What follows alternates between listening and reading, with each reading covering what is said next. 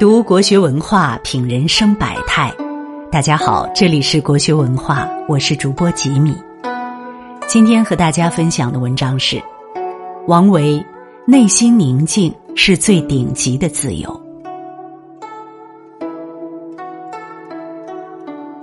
人闲桂花落，夜静春山空。月出惊山鸟，时鸣春涧中。春夜空山静谧安宁，桂花轻盈落地，细微而曼妙。在这香林桂雨间，主人公正细品内心的闲静与安宁。此时明月出岫，鸟鸣更幽，静到极处，恰似仙境。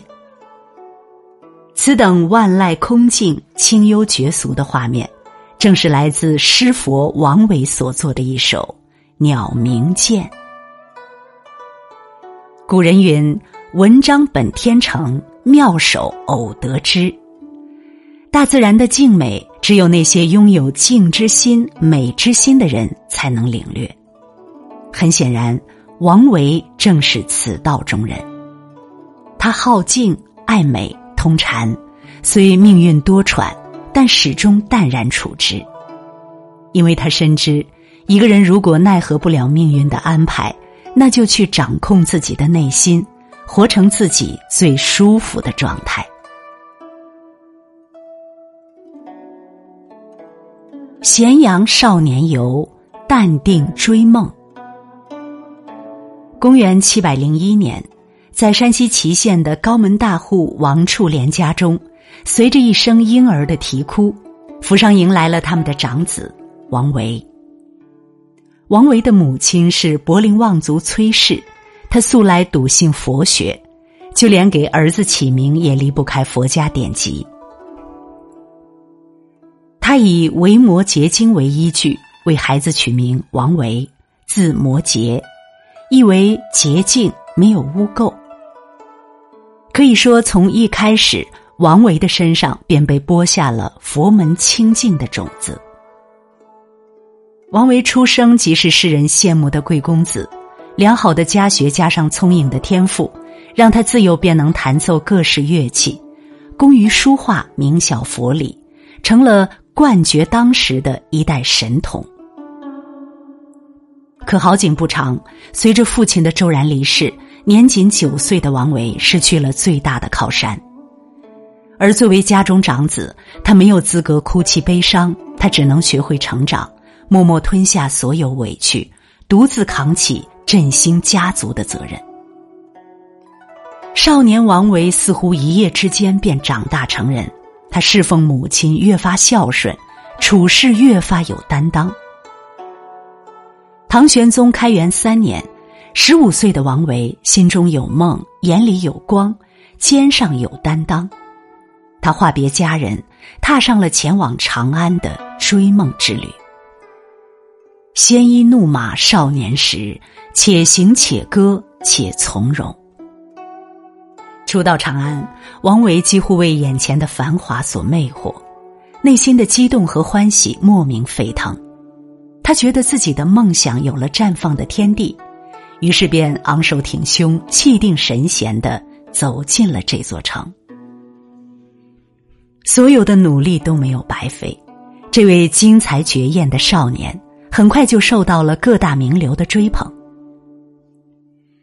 据史料记载，王维名盛于开元天宝间，豪英贵人须佐以迎，宁薛诸王待若师友。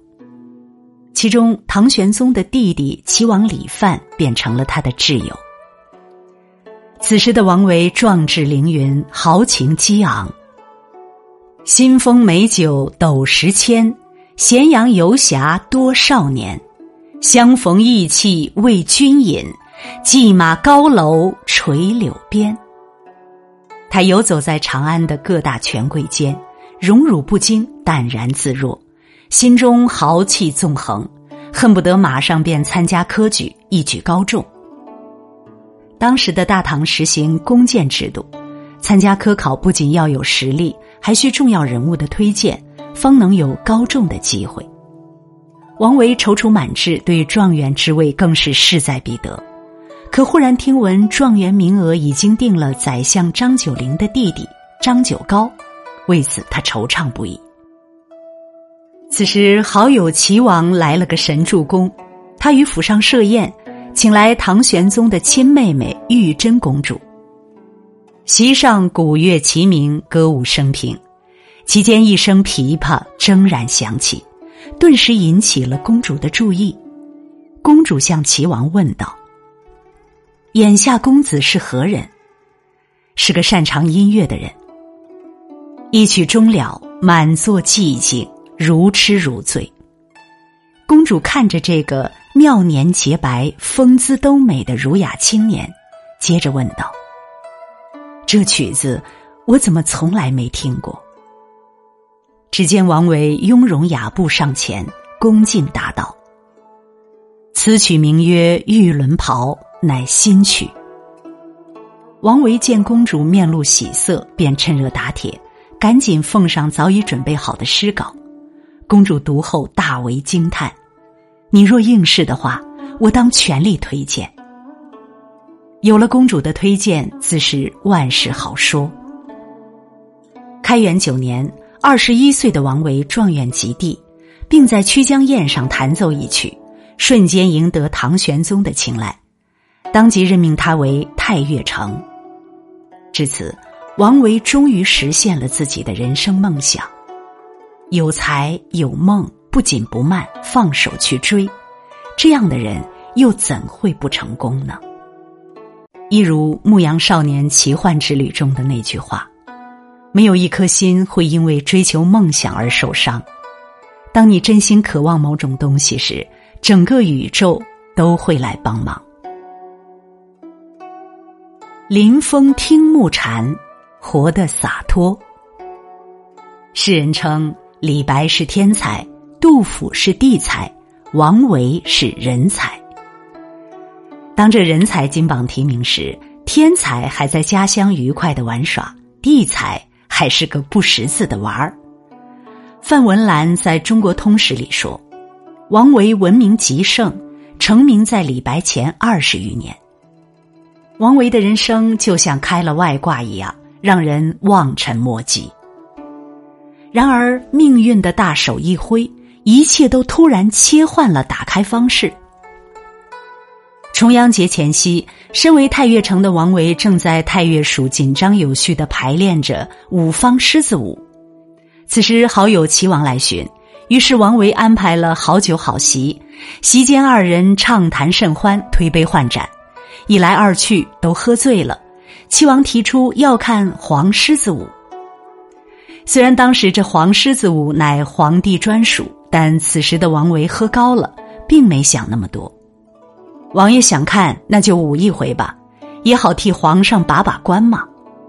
想的挺美，可惜事与愿违。第二天，玄宗知道此事后，龙颜大怒。立刻下旨将王维贬到冀州当一名仓库管理员。屋漏偏逢连夜雨，船迟又遇打头风。仕途坎坷的王维再次横遭命运的暴击，妻子因难产而死，连同孩子一起永远的离开了他。莎士比亚说：“命运的铁拳击中要害的时候，只有大勇大志的人。”才能够处之泰然。王维本是淡泊之人，于功名荣辱虽有寄托，却不执着于心，唯独对待感情深挚不移。他将爱妻珍藏于心，从此平绝尘泪，终身未娶，三十年孤居一室。他借着山水的温柔来消逝心灵的创伤，说走就走。一路南下，一路走，一路歌，寄情山水，宠辱皆忘，欲情天地，畅快洒脱。公元七百三十五年，在宰相张九龄的提拔下，王维重返官场，但不久后，张九龄就遭贬谪，奸相乱政，朝廷乌烟瘴气。王维看不过去，便写诗为恩师发声，之后再遭排挤。被迫贬谪到苦寒的塞外去，后来又被打发到江南湿热之地。但即便如此，他的心依然是开阔的、随性的、惬意的。从南方回到长安，王维在蓝田的辋川山谷之别墅，开始他的半官半隐生活。我心素已闲，清川淡如此。他悠闲的经营着辋川别业，在兴义坞倾听芙蓉花开花落，在竹里馆弹琴抚长啸。去鹿柴沐浴夕阳镜照，时常与道友裴迪往来泛舟弹琴赋诗，笑咏终日。他凭着天才画家的审美去捕捉辋川美景，以音乐家的耳朵去谛听大自然的天籁，为辋川二十景作诗，终成《辋川集》。彼时他的诗作精致空灵，他的内心潇洒畅达。林语堂说：“做自己的梦，走自己的路，顺应天性，快乐洒脱。倚着山间清爽的风，王维尽情的释放，潇洒的舒展，他的内心越发淡定和喜悦。世事无常，命运给我以痛，我回命运以歌。学会接受，学会放下，得之淡然，失之坦然。”坐看云起时，静享孤独。公元七百五十年，王维的母亲崔氏病逝，这一噩耗让他悲痛欲绝。父母在，人生尚有来处；父母去，人生只剩归途。母亲是他心中的软肋，亦是他心中的铠甲。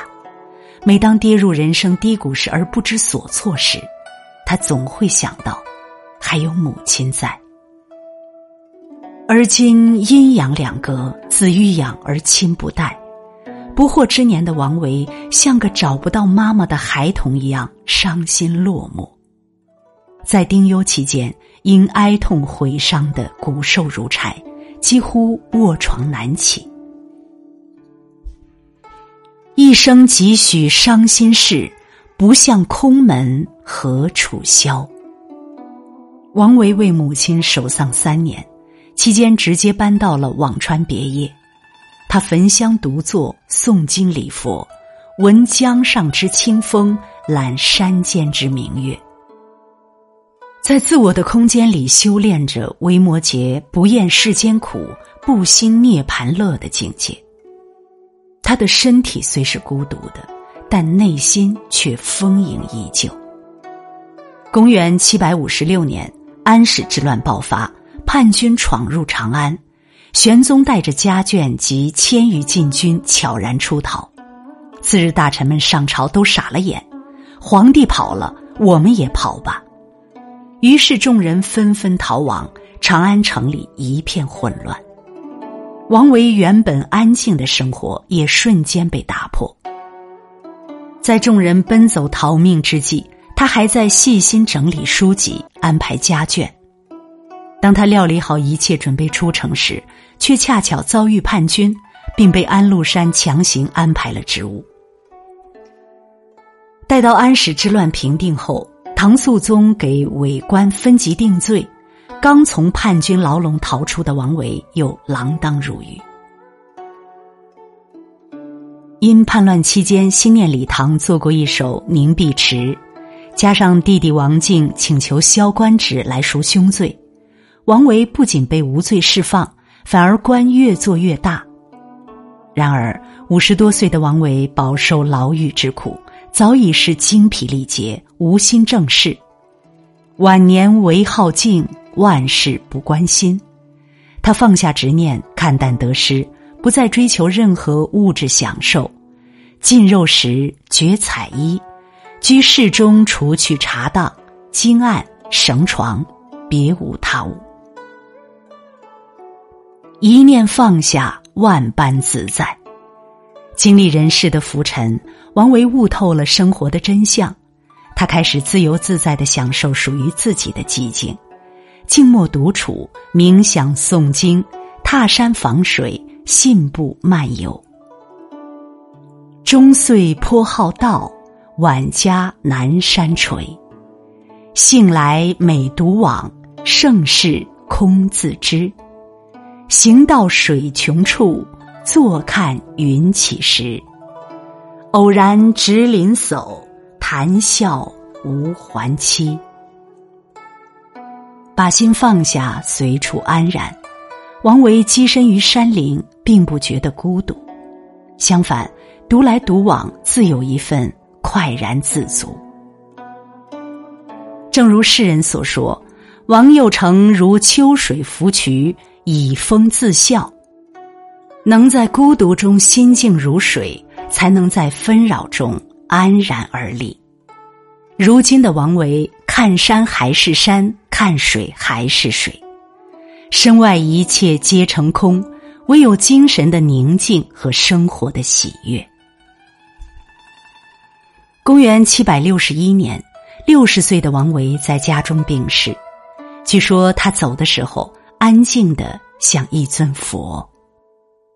奥修曾在《智慧奥秘》中说道：“如果你真的变宁静，你将不会注意别人所说的；如果别人的意见仍然重要，那么你就不是宁静的。如果真正的宁静发生在你身上，你就能够笑。